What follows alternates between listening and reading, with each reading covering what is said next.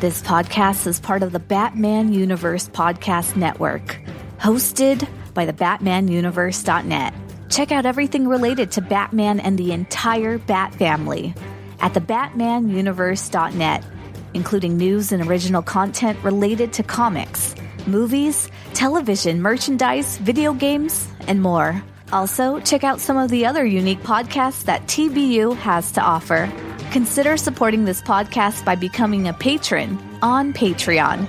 Even $1 can go a long way in supporting this content that you enjoy. Look for a link over at thebatmanuniverse.net to offer your support now. And now, on with the show. You don't like the Drake? I hate the Drake. I love the Drake. How could you not like the Drake? Who's the Drake? Who's the Drake? The Drake is good. Do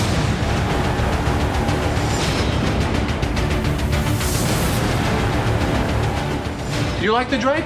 I love the Drake.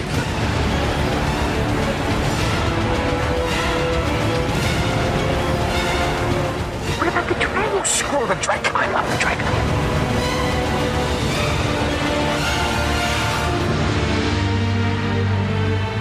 This podcast will take a chronological look at the third boy to wear the mantle of Robin, Tim Drake, through the 90s and 2000 Robin series, Red Robin, Young Justice, and Teen Titans. And from time to time, taking a look at the modern era of Tim Drake in the pages of DC Comics, while also talking about other Robin and Batman happenings in the world. So sit back and relax and find out why everyone loves the Drake. Good for them. Love the Drake. Got to love the Drake. I'm impressed. What can I say? I'm irresistible. Hello and welcome to Robin Everyone Loves the Drake comic podcast. I am Ryan Haas, and this is episode 78. We can be found on various social media outlets such as Twitter at ELTD Podcast, Facebook at facebook.com slash everyone loves the Drake, and you can email the show at robineltdpodcast at yahoo.com, and we will read your comments on the air. Uh, you can also leave a review over on iTunes to help spread the word about the show. Uh, as you can hear, this is one of uh, the classic uh, re-recorded intros for the ELTD podcast, but it is not Rob. No, it is me, Ryan. And uh, the reason for that is because I'm not actually on this show. and I thought it would be fun to do the intro myself. Um, and also in classic ELTD fashion, I thought, uh, you know, give you a little peek behind the curtain here. We originally were going to do uh, this really cool King Snake storyline and get back into the normal Robin uh, timeline in the main Robin series, uh, and which was Detective Comics 685, Robin 17, and Batman Detective Comics 686. We were all very excited. We we we all had it planned out. Uh, we were going to record, and of course, I screwed things up because uh, I got sick uh, yet again. Uh, it's one of those things I'm discovering as, as, a, as a new father. When you have a toddler in daycare, you do tend to get sick. So uh, that was a bummer because we were looking forward to it, and I'm sure you'll hear Terrence and Rob uh, talk about that uh, when they get into the show. And what this show actually is is um, a review of uh, Robin Plus uh, number one, which features Impulse, uh, which is written by uh, you know Waid and Augustyn, and um, uh, Brian Augustyn, by the way, is the uh, one of the guys that wrote is the guy that wrote Batman Gotham by Gaslight. Which is a pretty popular Batman story. And just a little mini plug here. We've got two Batman on film episodes from earlier this year where we interview him about uh, that book. And then there's also a commentary with him uh, that goes over the animated adaptation of Gotham by Gaslight, uh, which which were some pretty fun shows. So I would listen to those after you listen to this show if you have a good time. Uh, and you know, my little mini review of Robin Plus Impulse is I enjoyed it. It's it's kind of a quick, fun little read, and, and to me, it's it's kind of a it plays like a like a quick, fun episode of the animated series. You know, it's just um fun fun character work, fun little story. Um, but I'm gonna let Rob and Terrence take it from here, and hopefully the next episode we'll get back to this King Snake storyline. Hello, everyone. Welcome to Robin. Everyone loves the Drake comic podcast. I am your host, Rob Myers. Welcome to episode 78. Uh, with me is my good buddy, Terrence O'Neill, and it's been a little bit since you've been on the show. I'm back. I've a two episode absence. I you you guys I said, oh, I can't make the this episode, and then all of a sudden that turned into two episodes, and uh, the the fan mail has been overwhelmingly positive of my absence. But too bad, guys, you're back. Now I'm back. So, but yeah, no, it's, it's good to to be here. Um, and uh, I'm looking forward to a kind of a special issue today. This is kind of unique. Yeah, I had uh, made a post on Twitter that this episode we were going to cover Detective uh, 685 and 688 that crossed over with Robin 17, obviously. And that was the plan. And then Ryan sent us this picture of him in the hospital wearing one of those medical masks because he had to take his daughter out to the hospital because they thought she had strep throat. And then guess what? Ryan now has it too. Wah, wah. And actually, his whole family's got strep throat, right? Yeah. yeah. So that did change uh, the plans uh, just a little bit. So we got to thinking, well, what were we going to do? So uh, our sister show, uh, Batman and Robin Eternal podcast, go check us out on iTunes. Um, uh, we thought, well, we were going to record something there, and then Terrence had this uh, really cool idea. I think it just fit at, fit in if you're kind of reading uh, the Superman, or excuse me, the Flash books right now. Um, I'm just going to let uh, Terrence say this. Um, this is us jumping forward just a little bit into our timeline, which I will have something to do about that a little bit later. That's kind of a little further down the road. We'll explain uh, this idea. But uh, Terrence had a good uh, way for us to kind of break off a little bit from what we've normally been doing. So, uh, Terrence, why don't you tell the good people out there uh, kind of what your idea was? Yeah, so uh, you actually got to speak to the author of this book, which is I'm kind of jealous here because he also wrote Gotham by Gaslight but back in '96, uh, DC Comics came out with these like one shots called like plus one, I guess, like kind of like a wedding. You know, it's you plus one. And uh, at the time, one of the hot comics was uh, Impulse from the Flash. And, and ready for spoilers here? So if you don't want to be spoiled, okay, you were warned. Uh, Flash 50 just Spoilers. wrapped up, and that was the end of the Flash War and just like in the last like two pages, just thrown out of nowhere, Impulse comes back. Uh, there was no rhyme for it. There was no reason. There was. I'm. I'm sure they'll have some yeah. kind of backstory. Um, the Flash War story was great. So if you weren't reading it, you got You got to pick that up. But um, there was a, a, whole thing with yeah, the yeah. space time continuum, uh, and now the Flashes can't just travel in time at will like Barry Allen did for the Flashpoint so I'm assuming right. it had something to do with that. But what was cool is um, the picture in Flash 50 looks just like the cover of uh, Robin plus Impulse number one from 1996 that we're going to review. So he's in his classic costume. He's not in the Kid Flash, and he's not been. Um, changed to a man like he was for a while. You know, he remember he, he was an adult and had like the shortest running Flash book. I think it went 13 issues or something like right. that uh, before they brought back Wally West and his kids.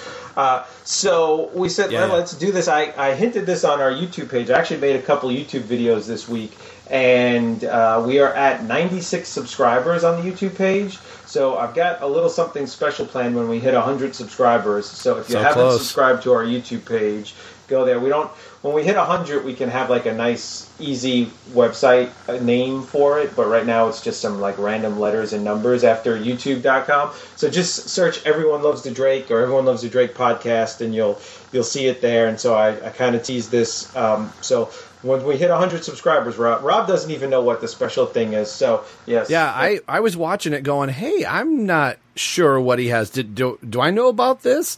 I'm not sure. No Gonna have to watch. Yeah, watch it be something like your your junk mail or yes. or, or something like that. So th- this will be kind of fun to see uh, what what yeah. this is going to be uh, be like as you as you do this. It's a uh, you know like Maury Povich does those like paternity things. Yeah, it's a, it's a it's a DNA test to see you know who is Rob's real father. no, yeah. or Yeah, who who was the guy that ah, I forget the name of the the guy that uh, had the TV broadcast about Al Capone's vault and uh, trying to think like oh well, what was that guy's name? oh, that was uh no. Oh gosh, what was that guy's name? People are like screaming it right Yeah, now. they're like, "So-and-so." Um, oh man, I totally blank. I see his face. I see his mustache. Yeah, and with the- yeah, Right. Oh my gosh. This is where Rob's editor's note will be in here. Oh, I just got it. Geraldo Rivera. Yeah, that's right. And I did not. I that that came from the back of my mind somewhere. I did not use Google for that one, but yeah. Oh yeah. Yeah, so you end up watching that live broadcast where they open the vault? Oh yeah. Yeah yeah yeah. I remember watching that whole thing. They get to the end of it, and there's nothing there but a bunch of crap and boxes and dirt. No wonder you got a chair thrown at you, Geraldo. So, what's your thing going to be? Like this empty bag and board? yeah. It's a, an empty bag and board. Well, hopefully by the time this airs, we'll have a couple more subscribers. Yeah, that'll be really we'll cool there, to see. So we know uh, what is in the bag and board to your Geraldo Rivera thing, duck, so a chair doesn't hit you. So that's what Terrence has got going over at the uh, YouTube page. Like I said, we're really close to 100, and I know he's uh, talking about some Young Justice uh, comic book stuff there, which kind of filters into the book that we're talking about, Robin plus Impulse.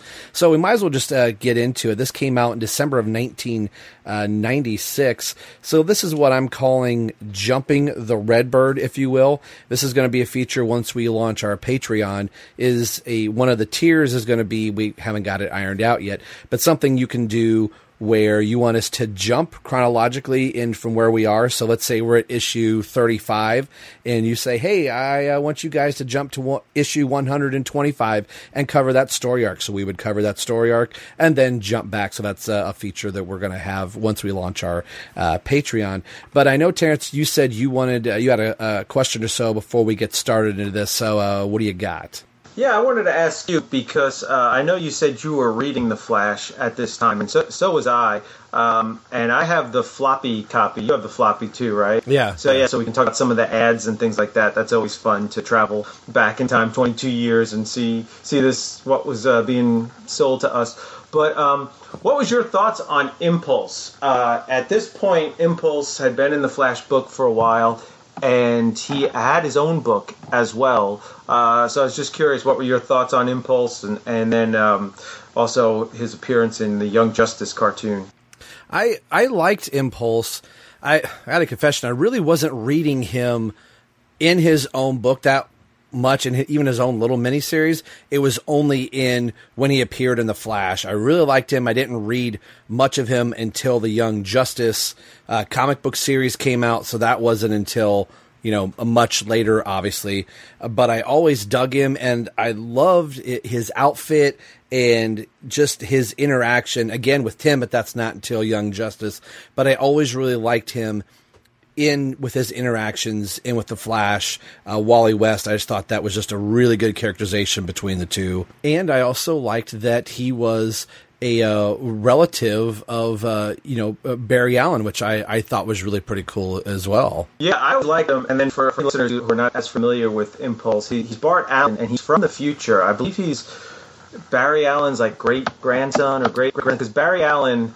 I believe at continuity, his continuity gets really, really stiff. But I believe he died in the Crisis on Infinite Earths. Yeah. But before he died, he went to um, the future. sound funny. and then lived his life with uh, his wife in the future for a while and in the future they had children and then this was his grandchildren so he's like from the year like 2900 or something like he's like really far in the future and when he was born he had the power of um, the speed force and he was taken and put in like a virtual reality uh, simulator where nothing could harm him. So no matter what he did like if he ran out into traffic the cars would stop or the, the, the program would reset or all these things so when he's come up time on earth he doesn't have that sense of danger. Like he'll walk out in traffic and think oh yeah the computer no, it, it, he wasn't he just doesn't have that which is kind of a really fun thing to do in comics. And uh, he had what do you have um he's got like a sort of a guru, Max Mercury, who I believe is now just not in the continuity at all. I believe they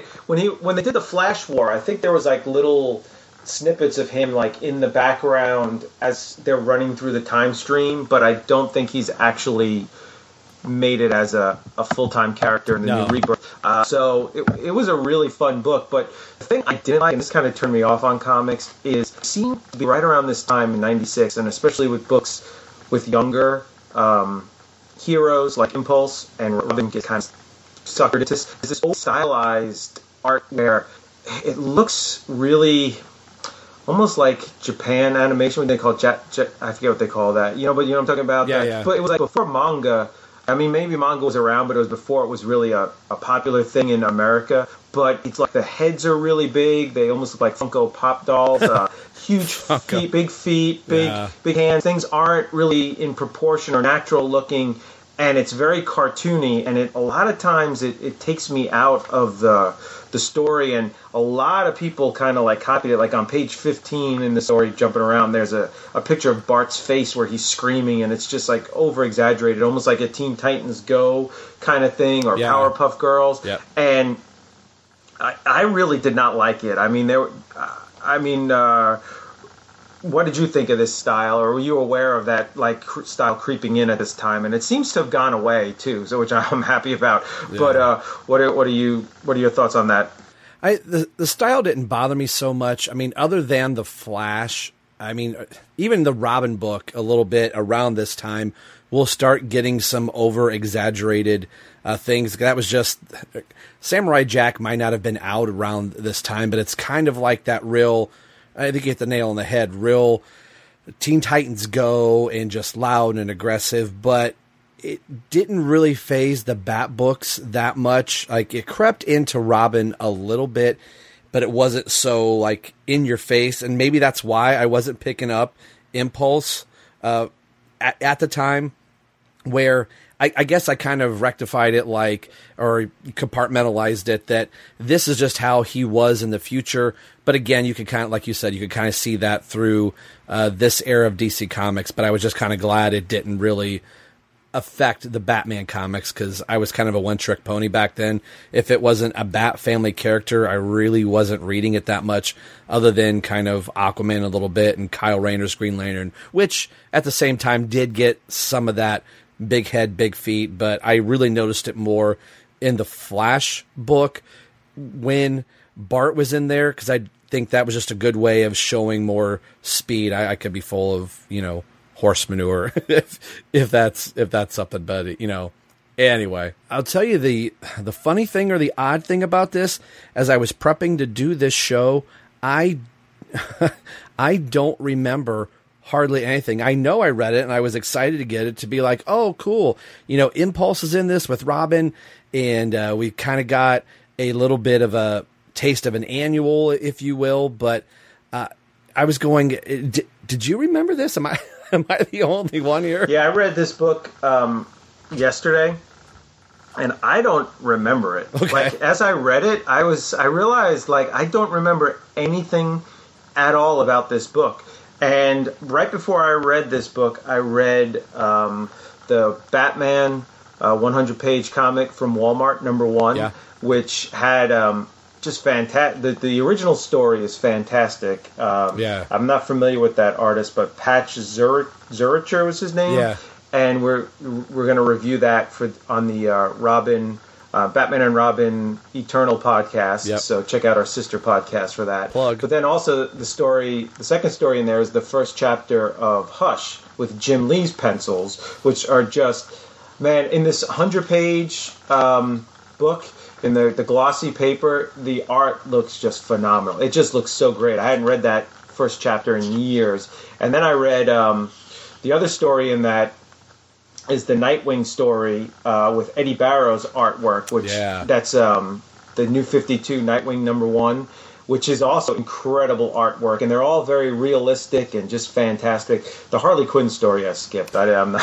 Same here. I, did, I, I like to thumb through it. I'm like, yeah, I remember this. Uh, I'm not gonna read it. Nope. Yeah. And then I read um, Batman 51 and 52, the Lee Weeks art. And then I went to Robin Impulse. So the, the stylized uh, drawing of Robin kind of like really shook me after reading those those art and seeing those artwork. Yeah. It really shook me. Um, the what was I going to say? Oh, so the month that this came out, um, just to, to give people some uh, perspective, that is the month that Robin 36 came out.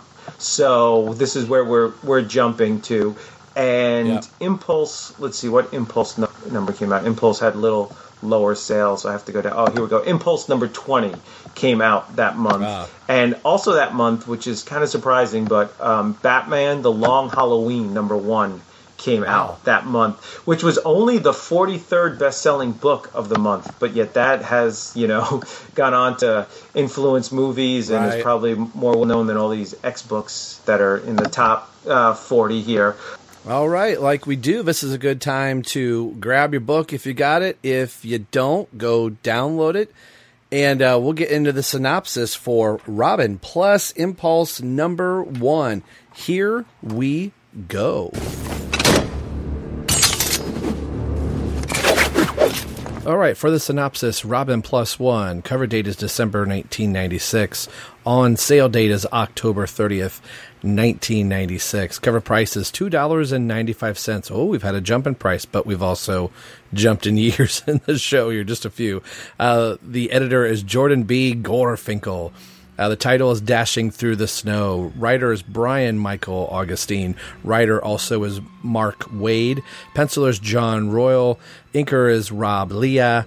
Rob Lee, rather. Uh, letter is John Costanza, and the colorist is Jason Wright. Uh, the cover credits go to Mike Rowingo. I love trying to pronounce his name, and John Dell III. Uh, the synopsis today is taken from DCWikia.com.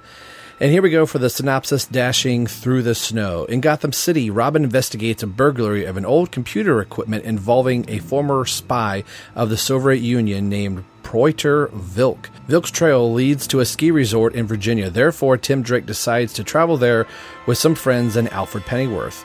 Arriving there as well as none other than Impulse, together with his high school class, as well as Maxwell Mercury, who quote unquote volunteered to look after the kids. Bart and Tim meet for the first time using a ski lift while Tim is eager for some action. Bart clearly seems petrified of skiing, thus backs off in front of his classmates. After sunset, Bart watches how none other than Vilk leaves the lodge with the briefcase. Robin is alerted also and follows Vilk using cross country skis, but he is not careful enough. That is why Vilk fires a gun at the boy wonder. Thanks to Impulse, none of the bullets hit their target. Robin thanks Bart for the help and immediately realizes that Bart Allen and Impulse are one and the same person. Robin agrees to team up with Impulse, but without revealing his own secret identity. Again, following Vilk, our heroes discover a military camp. Via radio, Alfred advises Robin to stay put because an extremely volatile militia group named the White Heat might be involved. Of course, Impulse does not wait for nobody and runs into the camp, and the fight with the bad guys begins. Mistral, a woman on an undercover mission, joins the fray as well. The three heroes try to follow Vilk and his partner Deegan, but the villains escape. An incoming blizzard worsens the situation for the heroes, and in the lodge, Max Mercury decides to search for Bart Allen. Using telepathic powers, Maestro is able to locate Vilk at Mount Crockett, which also inhabits the abandoned military base with nuclear weapons. As Robin, Impulse, and Maestro enter the base and attack the villains, it becomes obvious that Vilk and Deegan are looking to use the nuclear weapons for different reasons. Vilk kills his partner and sets off the countdown to start the missiles. One needs a password to stop the countdown again, but thankfully Bart's super speed allows to try enough combinations to be successful. After that, Robin, Impulse, and Maestro defeat Vilk's remaining henchmen. After parting ways with the mysterious Maestro, the boys make their way back to the lodge. Okay, that was the synopsis. Uh, taking a look at the cover here before we get to the interior of the book and before I turn it over uh, to Terrence here. I think the cover is really good. It's got the big Robin banner across the top that lets you know that this is Robin's book plus Impulse. It's got Tim Drake Robin front and center. The costume looks absolutely superb in this. I like the way uh, the metallic sheen looks off the R, the bright yellow from the explode, or the yellow, can't tell my colors, the orange from the colors of the explosion in the background with Robin in the lead because quote unquote it's his book. I'll get into that in just a second. With Impulse racing down the snowy bank behind him, it looks uh, really cool. Uh, what'd you think of uh, uh, the cover here of Robin plus uh, Impulse, Terrence? Yeah, the cover was great. And speaking of covers, and I forgot to say this, I mentioned that Impulse 20 came out this month. Impulse 20 has one of my favorite covers of all time. It's just like the top of Impulse's head, and you see his eyes, and he's reading a Flash comic with the little DC logo. So, and the rest of it is all white. It's kind of a, a lot of face. It's really cool. So, if you've never seen uh, Impulse 20, Google that cover because it's pretty cool. And uh, Rob costume on top here looks like You a sound bucks. funny. I mean, it looks fantastic. Like the R looks metallic. Um, the laces, Yeah. the colors, everything looks just amazing. And ditto on what you said, Impulse. And you know, I liked in the cartoon Young Justice. Um, when Impulse showed up, they really did a good job making his costume, making him look like he just stepped out of the comic. Uh, so yeah, uh, it it works really well here. So yeah, great cover. Uh, the thing that I think is odd to me, we'll see if you have the the same opinion that I do, is that this got the Robin banner on the top of it, plus the impulse to let you know, hey, this is Robin's book here. Uh, but with the art team and Mark Waid writing this book, this does not feel like a Robin book to me. We're so used to Chuck Dixon writing uh, Tim Drake at this point that this feels like this should have been Impulse uh, plus Robin. Did you get that vibe out of this? Um, I, it just it didn't feel like a Robin book to me. Well, it's funny you say that, and to avoid your question for just a second, I thought it was odd that there were no ads in here for Robin monthly title or this is monthly title. I'm not sure how the ads work, and I'm sure, and going back then, if you could change ads in different Yeah, no books, or ads it for was the same ads in Robin every or book. Because I remember back like in the 80s and 90s, I'd read books like I'd be reading like Wonder Woman 23 or whatever, and there'd be an ad for that book in the book, and I'd be like, I bought the book already. Why is there an ad for this? I think even with some of the Knightfall and KnightQuest, there was Knightfall and KnightQuest ads for books in the same book. I'm like, I've got the book. Why you could have put a different book here? And you know, so I, f- I found that kind of odd, and. Um, yeah, I, I was I was kind of surprised it wasn't Chuck Dixon writing this. I thought it was pretty balanced between the two characters. Like there was equal Yeah. time for both of them, and a lot of time where they're together. Um, I did kind of think to myself when I opened the book, okay, will this sound like Tim Drake? Now that this is somebody other than Chuck Dixon reading, I'm sorry, writing. It's me reading. Uh, it's Chuck Dixon writing. Is it, it? Will it sound different? Will Tim be different? And I got to tell you, those first couple pages, he really did sound different to me. He he Yeah. did not feel like the Chuck Dixon Tim Drake. It sounded like Dick Grayson. He, he the way Tim is um, overconfident. He's arrogant. He's uh, making like jokes and quips and talking about Tom Cruise. Um, and, and making modern references. That's something Dixon, you know, totally avoided. Was like the modern reference, and it just sounded like two guys. Because this is written by Mark Waid and Brian Augustyn, who you interviewed. Um, Yep. It sounded like two guys just reverting back to classic Robin, the '66 Robin, the Dick Grayson Robin. But then as the book got going, that kind of went away, and it was more the Tim Drake that we're we're used to. Um, did you feel that in the um, opening? Yeah, the opening seemed. It, this almost is, like you said, it's one of those things that Chuck Dixon wouldn't do, and he said it on our show, episode 51. Go check it out. That uh, he didn't try and do a lot of placeholders Yeah. to let you know that this is from 1996. So the Mission Impossible movie is going on at this time. So that kind of dates the book. In this opening section, this is where I was really like, man, this is this is going to feel a little different since Chuck's not writing this, and this almost feels like it was more of a pitch for we want to do this Robin plus one, but Chuck is knee deep in all these other Bat books, so let's get Mark Waid and his team, and we'll just slap the Robin title on this, and it's it feels like a flash book and it's more like one of those i feel like as they were doing these first few pages they were going through other tim drake books and going oh this is what tim drake is supposed to sound like. So yeah it it, it did have a little kind of like 66 vibe uh, out of it so uh, let's uh, crack this thing open terrence and uh, why don't you uh, start the book off uh, for us Yeah, so like for those of you who don't have the book in front of you, it starts off with Robin breaking into a place, descending by rope, a la Tom Cruise in that first Mission Impossible. And I'm a, there's a voice on the line, which I'm assuming is Batman, and tells him to be careful. And Robin's response is, "Don't worry, I learned this move from Tom Cruise." And that's just not a Tim Drake kind of response. That's that's No. Dick Grayson. Then he's hanging upside down, and the the, the person stole something from the Gotham Telephone Company, and it's from a really, really old computer, even old by 1996 standards. And Tim's response is, uh, uh, "All right, but what did he ever use this stuff for anyway? Call waiting for George Washington, which is not funny, and it's not." What Tim Drake would say, like Dick Grayson, yes, you know, but not him. And then um, there's, um, I don't know, something else that I thought was here.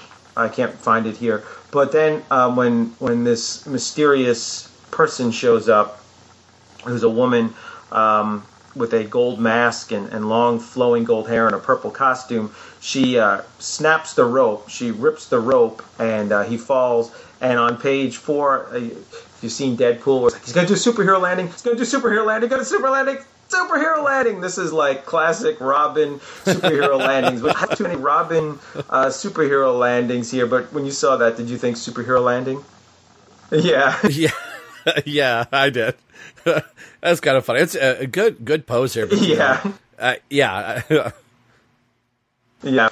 Um, and then, uh, yeah, it just it seemed weird too because on page four, this is clearly a woman, right? Like she's clearly an adult, and Robin refers to her Yeah. as a girl. There was a girl, but now she's gone. And then later on, she she's undercover Mystral. and um, as as like the girlfriend of this bad guy, and then he figures out that the two are the same, and he goes to, and is about to call her a blonde bimbo, and then like stops himself. I don't know if you caught that. I have to find what page it was, and I thought that Yeah, was a very yeah. un Tim Drake like kind of s- segment here. But then I guess here we go back in page five. They start. They're at a ski lodge, and it's a little more sounding like Tim Drake. But uh, did, was there anything else you wanted to say about those opening sequence, or are you ready to go skiing?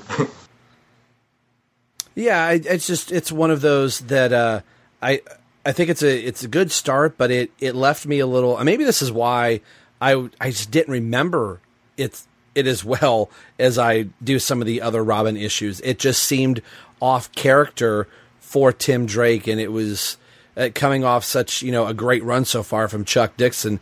It just it felt a little weird. So I'm glad it started to feel a little bit more like Tim Drake, you know, once we get into the the body of the story. So I you know, I don't know. I, I guess that's the only intelligent thing I have left to say and just repeating what you said. So let's let's get continue on. Sure. So uh, in the the skiing part here, you know, Mark Waid, I've heard him on interviews, and I've heard him talk about what a big fan he is of Archie comics, and I think he's even written a lot of the the new Archies and Riverdales, and this has a very Archie comic feel with you know a bunch of teenagers and the, the gang here, and it's it's kind of cool to see Tim Drake's like friends. Ives is here skiing with them. Ariana's here skiing.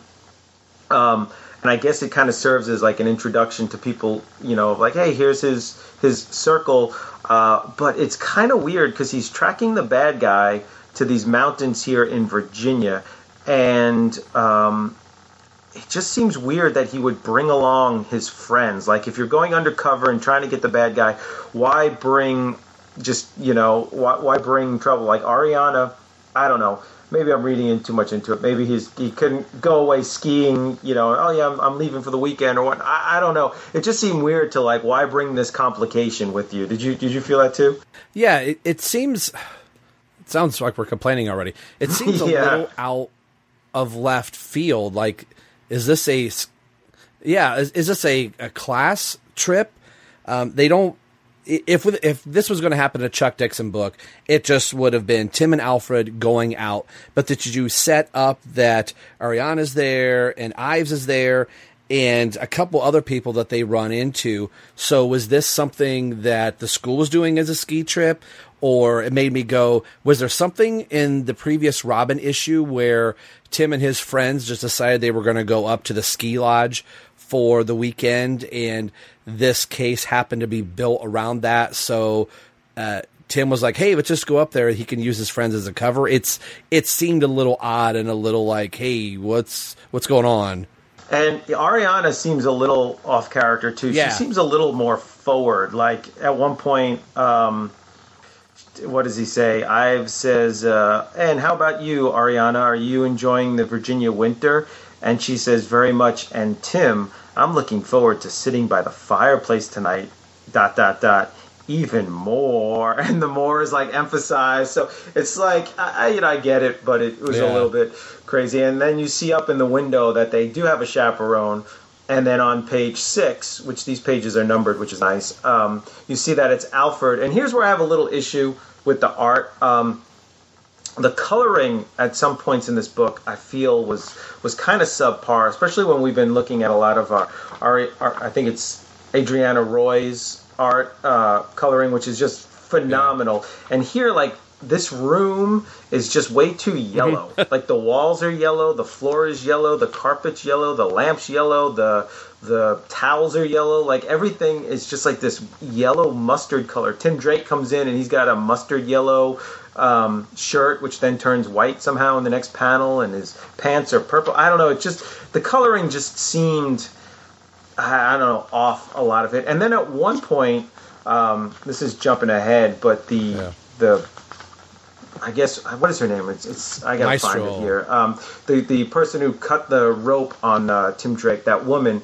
on page Mystral, yes, which I don't believe she ever made another appearance on page um, 1920. On page 20, she rips off her bro- blonde wig to reveal that she actually has blonde hair. Like her wig Yeah. and her hair look exactly the same almost. It's like what is going on? And I'm I'm only assuming that that is some kind of coloring mistake somewhere where it said blonde hair and the colorist just did it blonde hair for all of it. But it's Yeah. like, you know, let me take off my blonde wig to show my blonde hair. But it's it's not. Um, horrendous where I'm like, oh, I can't enjoy this book, but it just seemed a little odd. Did you have any um, impressions about the coloring, or are you noticing it now as I say it? maybe noticing it now just a little bit, but it kind of kind of looking at it now through that lens, it only seems like okay, here are the four crayons we have to color with, and any other colors that you're going to use Yeah. are just uh, that's almost like a pastel. Like if you're going to use yellow, then you're going to use this kind of yellow, and then Yeah. that kind of yellow, and then this a lighter kind of shade of yellow. So I I know that kind of sounds a little stupid, but it's it's not as deep as you would get, like you said, from an Adrienne Roy. So I don't know if this was a a rush job, so or they just weren't paying that much attention to the background colors. Like, oh, we're gonna make Alfred's you know shirt yellow, and then the room is going to have a well more like an an olive green color of a shirt, and then that's a little derivative of a yellow. And Tim's Drake Tim Drake's shirt is yellow, the wall is yellow, the door is yellow. So it seems a lot of repeating colors throughout the book. Even the blues are the same way, where everybody's got a different shade of blue. Like all the skiers out there, there's one, two, three, four, five people in blue shirts or blue pants, and the snow has a tinge of blue to it. It's Especially when you read some modern comics with the computerized coloring Yeah. and all the different colors that are available now. This this is quite shocking, but it makes you appreciate what um, some great colorists back in these ancient times could do. Um, so Tim Drake comes into the room with Alfred. Alfred's setting up all this high tech, fancy equipment, and Tim has got looks like some kind of telescope, which uh, he's sticking out the window or a camera looking at this this bad guy. What, I can't even remember his name. Was it Volk or something like that? Vilk, yeah. V I L K. Vilk, who's a um, a, a Russian who is. We're not really quite sure why he stole that ancient computer or what exactly he's doing, but they're monitoring it. And This is where we see he's got a uh, young girlfriend with blonde hair and some other guy.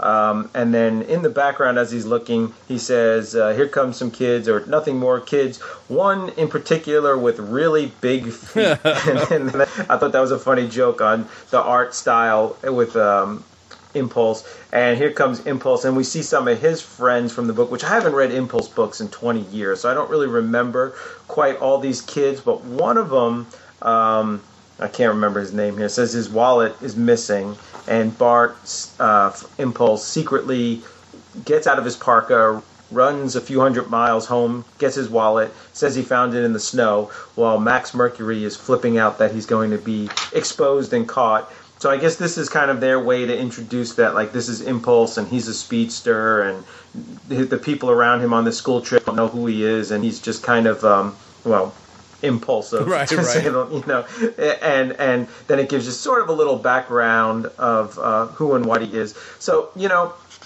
these team ups and stuff, it's always a little clunky of how the heroes are going to meet or how they're going to be together or how, you know, the coincidence that they both happen to be on the same ski slope at the same time and all that. But, you know, you got to kind of, I think, take that with a grain of salt. If you let that bother you too much, then what's the point of even, Right. re- you know, reading the book? You know, at some point you just got to kind of go, hey, okay, yeah, it's a comic. Like, I don't need tw- you know 20 extra pages of how they got together just put them on the same thing and let's go uh, what were your thoughts here on the introduction of impulse and max I thought it was really kind of clever, and the, the the funny the gag thing that I liked about it is you don't even see him get out of his parka.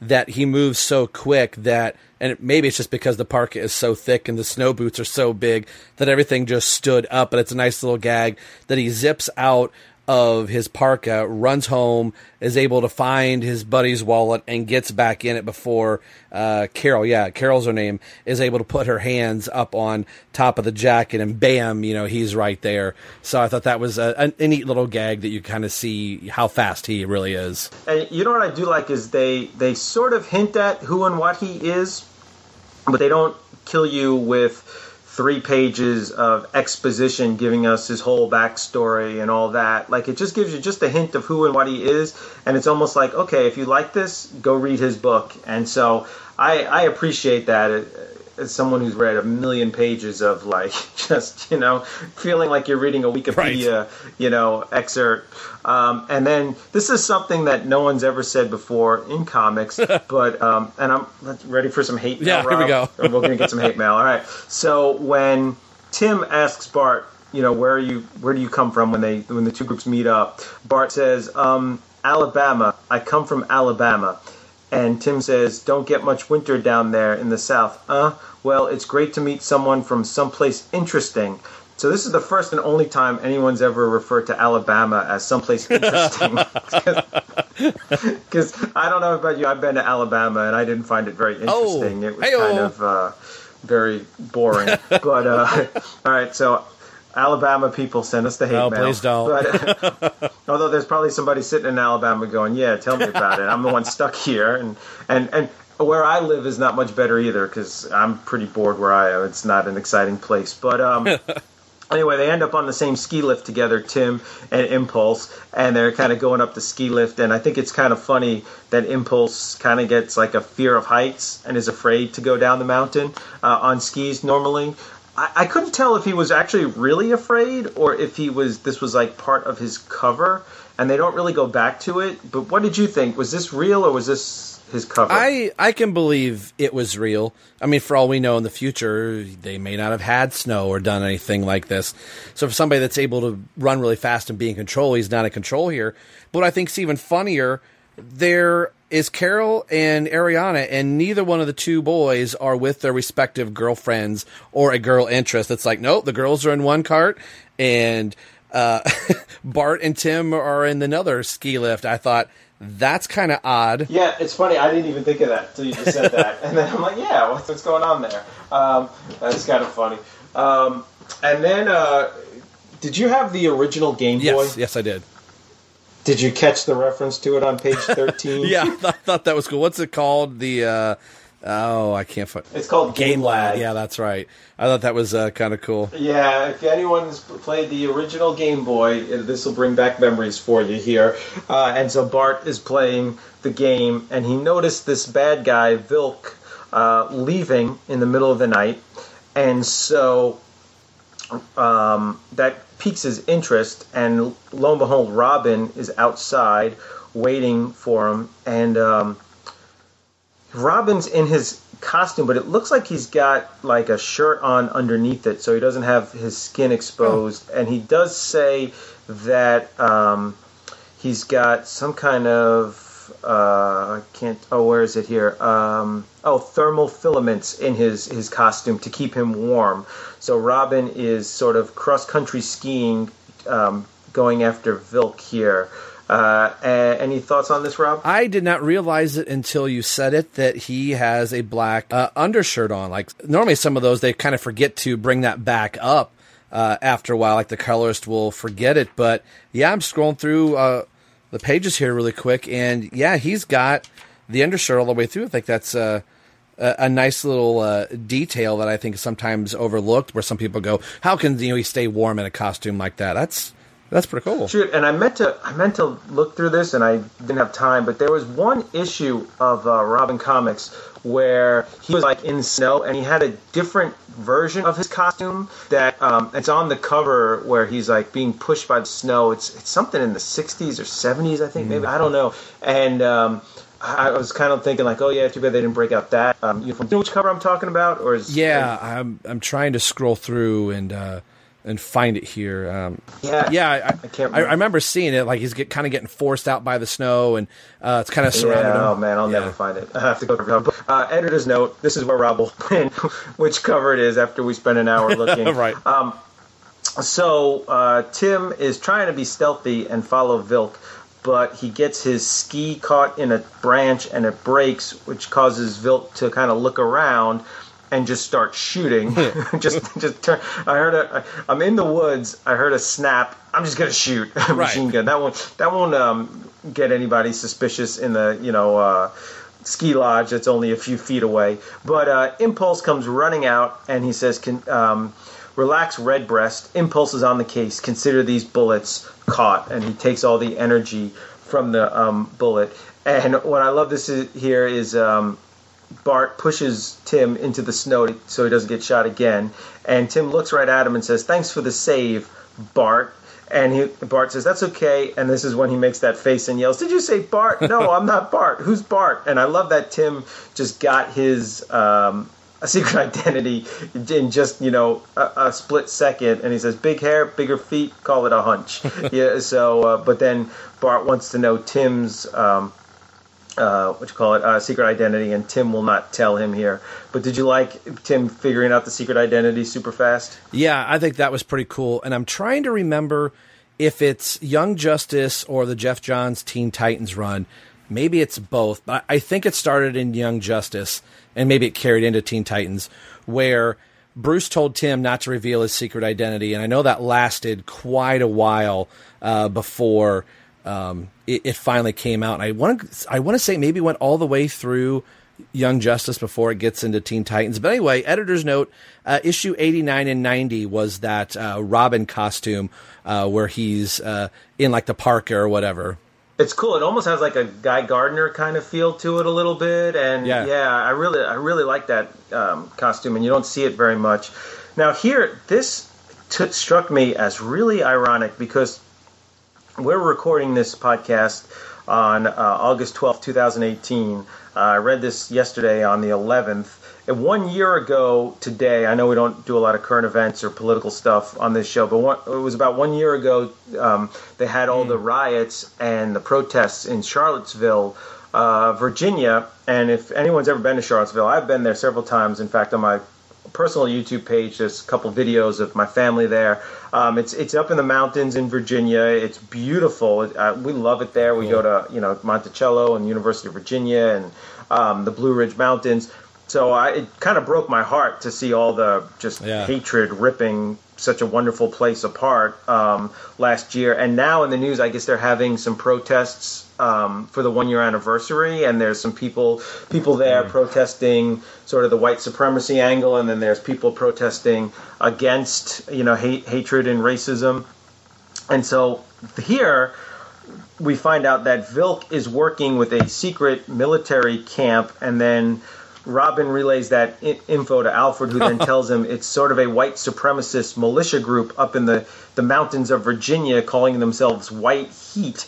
And it's like, wow, 22 years later, and we're still, you know, having this like white supremacy militia in the mountains of Virginia. It's, it was almost kind of eerie. Did you make that connection when you read it? No, no, not at all. I, I didn't even put that together. It's that is kind of eerie that, that came up. Uh, the, the, my takeaway from this page says there's enough uh, major ordnance down there to arm Ohio. So I was like, oh, cool. My state got a little bit of mention, Yeah. but uh, yeah, I, I didn't I didn't pick any of that up uh, at all. Um, Rob's going to have to put a disclaimer on the, the start of this. The, the expressions uh, or the opinions of Terrence O'Neill towards Alabama are his and his alone. uh, okay, let's see. All right. Oh, so there seems to be a lot of people at this military camp because for Yeah. page after page after page is Robin and Impulse fighting these um, militia people. It Yeah. just seems like they're never ending. It's it's almost like Cobra and GI Joe on the cartoon or something. Like you know, it's just it never ends. But as they start fighting them, we see the girlfriend, quote unquote girlfriend of Vilk, who Robin thought could pass for his daughter, run off, and this is where um, she throws off her blonde wig to reveal her blonde hair underneath and her costume, and that what was she again? Oh, Mystral. Mystral, M Y S T R A L. And I tried to do a search, and I didn't see her appearing ever again anywhere in DC Comics. So if anyone out there knows of Mystral's fate or whereabouts, please let us know. Because according to all the wikis and um, comic vines and all that stuff, she just is gone. Um, Yeah, I I, I did the same thing trying to uh, look for her as well, and I, I came up with the same thing. So she's got to be uh, a one and done character uh, for the story. I, I kind of like yeah. that. I don't think that was funny, but okay. Yeah, I mean, I I liked uh, I, I liked her as she was in the story, but you know, but I, I, I'll tell you what is funny though, Terrence. As I was Yeah. going through, uh, you know, the DC Wiki page, uh, Deegan i- is dead. So uh, they and they say you know last appearance. So they say first appearance for these other people, but they didn't put like final uh, appearance for you know Mystral, which I I thought that was kind of funny. as I read this, uh, right on this page here where she said Mystral, that's when I went to the website to try to look to see who she was, and I read that Deegan just died. I'm like, oh, well, he's gonna die. Which one is he again? Like, who's he again? I kept forgetting. I'm like, which one's gonna die again? And he is the leader of the White Heat, the white supremacy group here in the mountains of Virginia.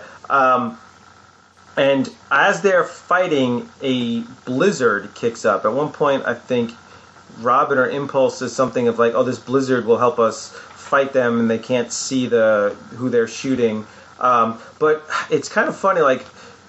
Have they ever been to the mountains? Do they know how weather works? Like when a blizzard comes in, people prepare for it. You know, they evacuate ski lodges. Like you move to lower ground, you you hunker in for the night. It's like, oh yeah, by the way, this blizzard just appeared. And then later on, they'll they'll be back at like the ski lodge, like, oh, we're worried about the boys. Let, let's hope for the best for them. Like um, on page twenty two, you know, it's just kind of like this this mysterious blizzard just just happens to come in, and then it will just happen to disappear. It's a blizzard that lasts for about forty five minutes, um, and then here in the fighting. Um, Vilk throws some kind of grenade, which causes an avalanche, which buries um, Tim and Impulse and Mystral, and um, Bart gets them out of it, but it took him a while, and they're like, "Well, why didn't you do that in the beginning?" He's like, "Well, no one asked me to," because he's just kind of Bart Allen, and that's just kind of classic Bart Allen. Uh, so, did you have any thoughts here about the avalanche, the blizzard, the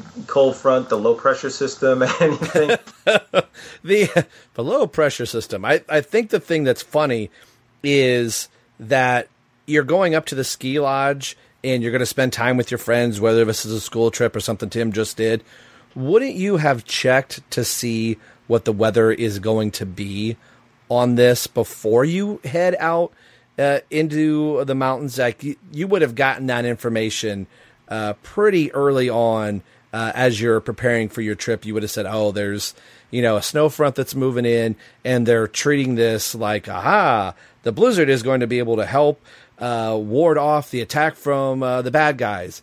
Yeah, that's true and all, but it's also going to not only give the bad guys cover, but you're also going to be at a disadvantage, and it's played like it's up to your advantage. So I thought that was a kind of weird Uh, but the whole thing with the blizzard, uh, there's something happens at, at the end of the book where uh, we never get back to the blizzard and everybody uh, being uh, worried about it at all.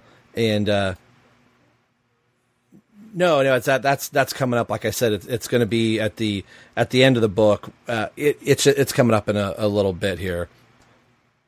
I feel it takes some of the the danger, and oh my gosh, I hope the boys are uh, to be okay out of it um, a- away from the story. And like I said, we'll, we'll when we get there, I'll, I'll kind of point out, hey, re- remember this scene on uh, uh, page twenty. Well, I didn't even think of this, but now that I'm over analyzing this, um, it's kind of odd because it's nighttime when Tim goes after you know um, Vilk on the skis, and it's nighttime when Bart leaves the lodge. So it would been very easy for Max and Alfred here in the lobby to know what was going on and, and know that they're superheroes and just say, oh yeah, Tim Tim wasn't feeling good. He went to lay down. He's sleeping. You know, what is it? Ten o'clock at night, eleven. You know, maybe he'll be fine in the morning. Same thing with with uh, Bart, but yet they've got like these like a search party going on for them. They've- It's just kind of a weird weird thing that like they would be worried. Like Alfred was just in communication with him. Like he can't come up with a cover story. He's just got to go. All right, I, all right. I'm going to cover for Tim not being here. He's lost in a blizzard, people. He's going to die. Like good cover, Alfred. Yeah, let's send the, the, the National Guard after him. Um, Yeah, I thought I just I that that's kind of what I was was getting at. That there's all this doom and gloom. Oh my gosh, all the boys are out there, and we kind of forget that story beat by the end of the book. yeah, So uh, yeah, that that was that was just my little thing. That this this sense of urgency and the the poor cover on Alfred. Like Bru- Alfred has done this better for Bruce. You know, even when he gets his back broken by Bane, they say, "Oh, he wrecked a Porsche," and uh, you know that's that's why this is going on. Tim is like, "Nope, he's in a blizzard." You know, the boys are out there. It's it's, it's that's just weird. yeah. uh, so as we move on through the blizzard, now it's a, a trio. It's uh, uh, Robin, and Impulse, and they're going through the blizzard, and they see even more militia guys at some old NORAD base, and we find out this is why they wanted to steal those old computer parts because to use the old um, outdated computer to, to crack this old outdated lock that's here. And apparently the bad guys now have jet skis or not jet skis snow skis and bart sets up like a rope i mean they just keep more and more of these bad guys. It's like the most well-armed well-trained militia ever ever. uh, and um, it's kind of weird because on page 26 impulse is setting up like a rope so that when they come by with their snow skis it'll knock them down. And if you look right where like it says 26 in the snow it says after ramos. So i don't know if this was a panel that was in an impulse book that ramos drew or he's just copying his style or or what's what but it it seems kind of a weird thing to put in the the snow did you catch No. that little thing I- okay No, not, not at all. I, I didn't pick that up at all. I'm looking at it. That's the first I've ever seen. Yeah, yeah, and you can see the moon pretty clear, which is kind of weird because usually if it's if it's a if it's a blizzard, there's clouds and you can't see the moon. Right, But right. This is a, a blizzard on a cloudless night. Um, so. Uh, the the snowplow thing works. That they crash like a, uh speedster into a tree on the moon of Endor, and now Robin and and um, Mystral are fighting. And one thing I've noticed, especially in these art of this time, because I noticed it, I think yeah, I've noticed this in the Robin books. When we talk about the King Snake book, I'll talk about it.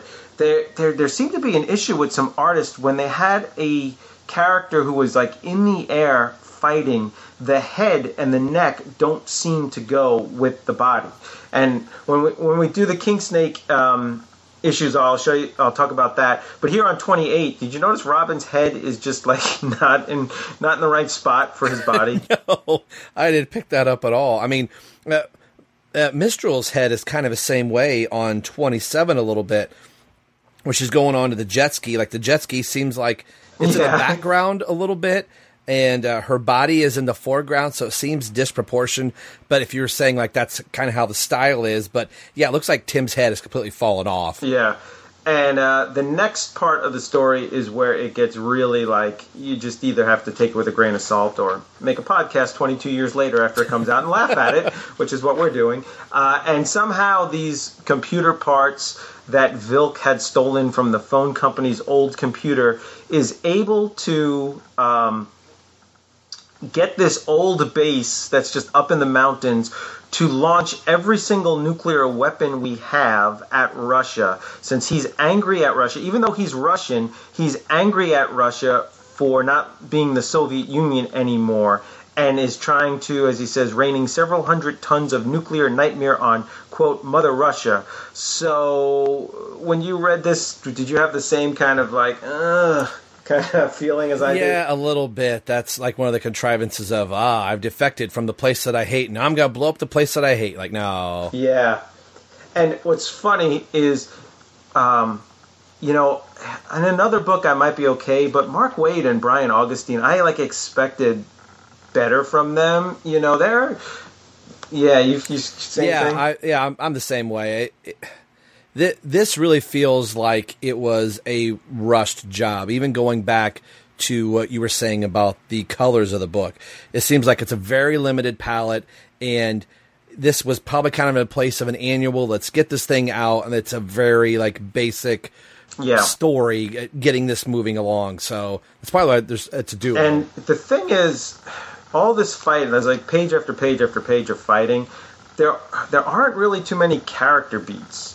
Like Yeah. I do like it that it's we're, it feels more like Tim Drake than um, Dick Grayson. You know, we're not getting the little quips and the, the smart smart aleck answers. And there was one or two things like when when uh, Impulse said, "Well, no one asked me to get us out of the the avalanche." You know, but for the most part, it's pretty bland. Yeah. It could have been any two heroes. It could have been anybody fighting and saying these things. It, it, it wasn't that great characterization.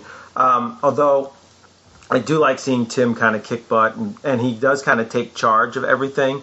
Here's here's where I might get some more hate mail too, um, and I'm not going to get political. I'm just saying it's ironic. So when Mother Russia is going to face this um, nuclear nightmare, it is the conservative, right-winged, uh, white supremacist who is. Uh, uh, trying to uh, not get Russia blown up. I guess Dagan kind of steps in and um, tries to stop him, and uh, and then he gets shot. And that's where Dagan gets killed. But it's kind of funny with the news, uh, and I'll let people take whatever side they want. But the news with all this stuff about collusion and Donald Trump with Russia and what was going on with Russia and was Hillary Clinton with Russia and all this stuff, and then here it is, a book 22 years ago with you know right wing white supremacists trying to save Russia. I was Yeah. just like.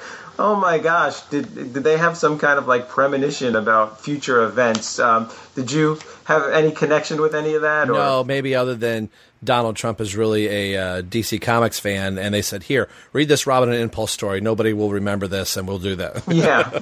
so yeah, no, no, and no, no connection there uh, what whatsoever uh, for me. Yeah, yeah, and uh, so it turns out. Uh, so Dagan gets killed. Vilk runs away after starting the launch code, uh, and Tim knows that uh, there's a passcode, I guess, or sequence that you can you type in to stop the the war with Russia, stop um, that. But there's trillions of different combinations, and Tim doesn't know what the code is, but he knows the format. Um, he knows that it's five numbers followed by three letters, and then another two numbers. And since Impulse can go at super speed, he can type super super fast every possible combination and disarm it. And this is where I, I wonder like this is where i get to like wouldn't his the friction melt the plastic? Can't the doesn't the computer have a processing speed that can't go that fast like that i start get thinking real world into it. So i mean it's kind of clever to to have Yeah. them both solve it and have him do that super speed. And you know it's the dc universe with superman flying around so maybe it's some kind of uh you know frictionless maybe the speed yeah i mean you could come up with something maybe his speed force prevents the the keys from melting or something like that but Yeah. but it it wasn't really a um, a nail biter ending you kind of see from the you know, it, it takes them. Let's see, what is it? Um, page 31, 32, 33, 34 till it shuts down. So it's four pages, and not once do you ever think, oh, they're not going to get it. Not once do you you see it coming all four pages. It's more just like tedious, just kind of reading through to get to it. Um, but what did you think of their solution to stop the war with Mother Russia? I mean, you use your your plot device of Bart being really fast, and the computers can only go so fast in 1996. But a, a thing that I was kind of looking at was Tim Drake is like Steve Buscemi in Armageddon, where he's like, please do a good job, please do a good job, please do a good job while they're tearing apart the thing. Seemed out of character for Tim. It's a little out of character, yeah. yeah. Um, so I, that was something where I feel like the back of the the front of the book's kind of like the back of the book again, where Tim stops feeling like himself a, a little bit. Yeah. So, but yeah, like you were saying about the computer, it can only go so fast in 1996. But who knows? Maybe he has ginger-like fingers, nothing to do with the color of his hair, ginger. But uh, where uh, he could type as fast, or it's like it's a comic book, you're reading too much into it. But looking at my computer in uh, 2018 and knowing how fast it can go, there was no way my computer back in 1998 or 96 was going to go that fast. But it's it's part of the story and it is it is what it is, and it's just like I think it's par for the course for the issue, really. Yeah, yeah, and that's one thing that I, I think is missing in the Flash. And I heard, um, oh gosh, the the Mitch Gerads, I think his name, the right uh, the artist on Mister Miracle was talking about him and. Um, uh, Tom King want to do a Flash story, but have no um, no running poses throughout the whole story, and just have it all be about time and doing stuff with time and doing the, the nine panel format with time. And I, I I think it's not done enough in how all right Flash can go fast, but the rest of the world can't. So Yeah. you could go to a keyboard and you could type real fast, but the keys will melt and the you know the the screen, the cursor, like the letters aren't going to come up super fast. Like you still got to wait for that letter to come up. You know, you can super fast, like you know, go in your kitchen and you know uh, put the coffee in the the filter and put the filter in the the, the pot and press p- start, but you still have to wait five minutes for it to percolate. Right. And, you know, brew like, and they don't do that enough in the Flash. I remember Grant Morrison was talking about how much he loved Superman Returns in the airplane sequence when Superman was trying to stop the plane from falling and he grabs the wing and the wing rips right Yeah. off the plane. It's like he's super strong, but the materials and the, the world around him's not. Like he still has the limitations of the world, and, and uh, I, I just think that's missing a bit in the Flash, and I would love to see that Tom King Flash. Uh, Yeah. But going to uh, the next little bit, we see uh, Mystral um, meets Vilk, and I, I does she kill him? It's hard to say. I think she kills him, right? No, Like- no, I think she, I, I think she saves him uh, right towards the or end does here. she just take him as prisoner? Yeah, I think he takes him more as prisoner. Uh, looks like he's bound up here uh, at the very end. The the panel layout doesn't do a really good job. I'm trying to look here. Yeah, it looks like Robin and uh, Bart have caught. and Tim does say, Yeah. uh, "Nice job capturing." Yes. So Yep. okay, yeah, she does. Yeah. Yep, yep. You're you're absolutely right. Yeah, they're down there on the on the ground. And then if you notice, the blizzard stopped. There's no snow. Yeah. And, and in fact, helicopters can now fly in the sky. so, um, and then guess what? Guess what? There's more of. More. There's more henchmen. Yes. There's more militiamen. Even though their leader's been killed, their Russian guy's been taken, the girl's gone. There's still some more to fight. So, page 36, we get some more fighting. Uh, and then this is really weird. Miss uh, Mystral takes off her mask, goes into her cabin, and then leaves in the um, out the window. And then we find out that not only was her blonde wig covering her blonde hair, but she was also wearing like a face mask, like like uh, and which don't they do that in Mission Impossible too? Yes. Like don't they have like a face and then they? Yep. Yeah. So they were borrowing heavy from Mission Impossible in this Definitely. one. Uh, yeah, I, I, I got that. And her hair's Yeah. blonde under the blonde hair and the blonde wig, fake blonde, so it's more blonde on blonde. Yes. So I thought let, let's just lean in with the blonde. Those are the only colors we have in our coloring palette for the issue. Yes. I, I can imagine too the mask she was wearing of a different face was exactly the same as her other Right, face. yeah, she just rips it off. and Yeah. It's the same face underneath it. So yeah, so somehow she was wearing three blonde wigs at some point in this, uh, and then. Um, Tim on page 37, um, second to last page, he says, She may be gone, but I have a feeling our paths will cross hers again someday. And then Impulse says, You wish. And he says, Knock it off, because Impulse had been teasing him that he kind of had a crush on her. Uh, but I don't believe their paths ever cross again. So, Yeah, that, Yeah. that that would have been something for it to pan out that maybe and maybe that could have been a plan in the Impulse plus Robin book. She would have come back around or something like that. Um, she kind of reminds me of the Golden Pharaoh a little bit the first time that I saw her, uh, her, her likeness or whatever.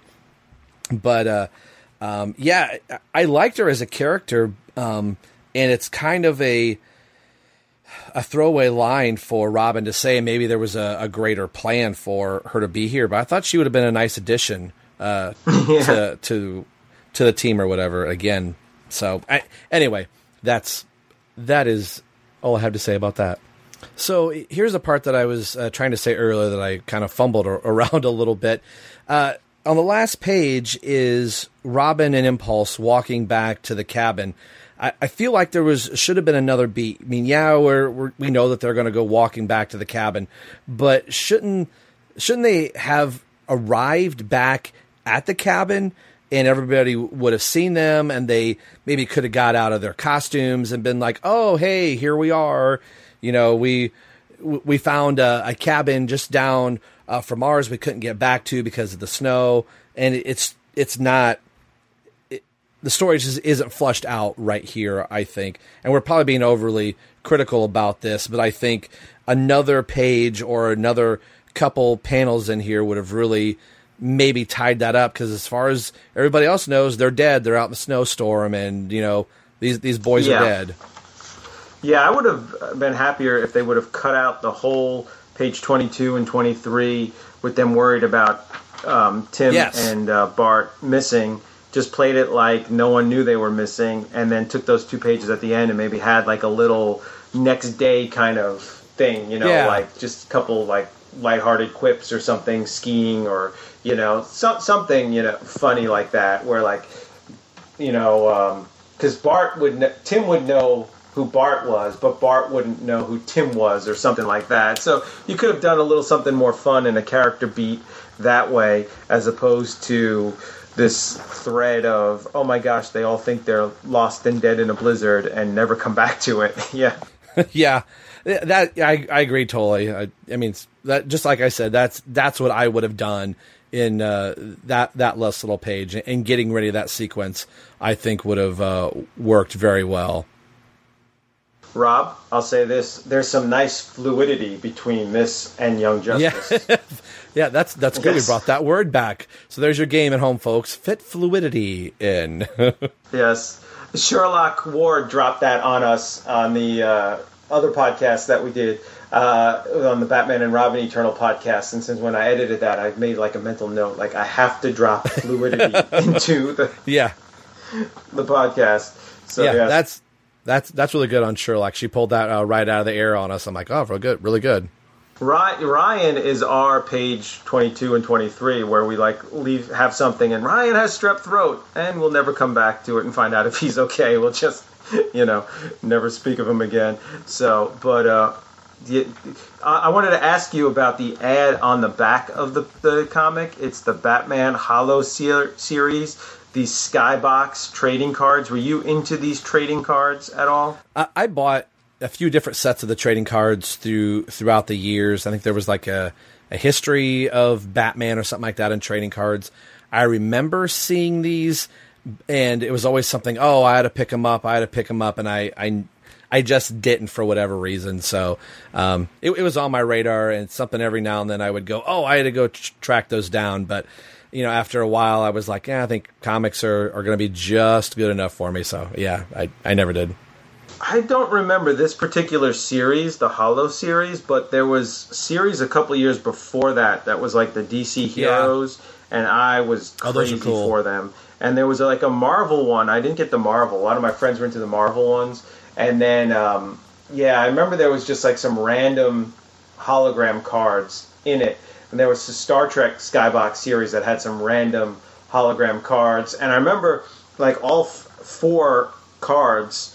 There were four random hologram cards, and all four cards were going at like the local comic book store for fifty bucks. And I, I bought them. I spent fifty Wow. bucks on four hologram cards, which I couldn't even tell you where they are now. Um, if I even still have them, I don't even know. But um, yeah, that's, that was crazy. And this that's going back. I was in high school, so this is you know fifty bucks then is you know even more now. So uh, yeah, it's, it's, it's sad. Fifty. Wow, that's that's crazy. I know. I, I was- gonna say fifty bucks on Star Trek cards. If I had a girlfriend, she'd kill me. You know? Yeah, there, there's plenty of stuff I that we've all bought like that. Yes. So all you guys who wasted all that money on dates and then going to the movies and popcorn, I had Star Trek cards. Yeah, I got. Star Trek cards. and I got Batman cards. What do you got? A girlfriend? Yeah, you know, I, I said we're going to get hate mail from people in Alabama. After that, people in Alabama are just going to feel bad for me. They're like writing the letter. They're like, "You, oh, I just feel bad for them." They're ripping it up right now. This poor guy. Uh, Like, he you spent know, fifty yeah. dollars on cards and couldn't take his girlfriend out. Yes, exactly. Uh, they weren't even Star Wars. They were Star Trek. yeah, yeah. There Yeah. you go. That's that's funny. Yes. So for our next podcast, Rob, you know what you have to do. You have to go to the tattoo parlor and get a big snake tattooed right on your chest, or you're not a true Tim Drake fan. And then That's- my wife will kill me and say, Terrence, why did you tell Rob to go get a tattoo? yeah, yeah, so that's that's the plan going forward. Hopefully, Ryan is better and uh, he gets through his uh, strep throat. I would would love to have had him uh, on this episode, but uh, was unable to. So hopefully, uh, Nora, his wife Sarah, and Ryan all get better much much quicker, and we will be looking at the Detective Comics.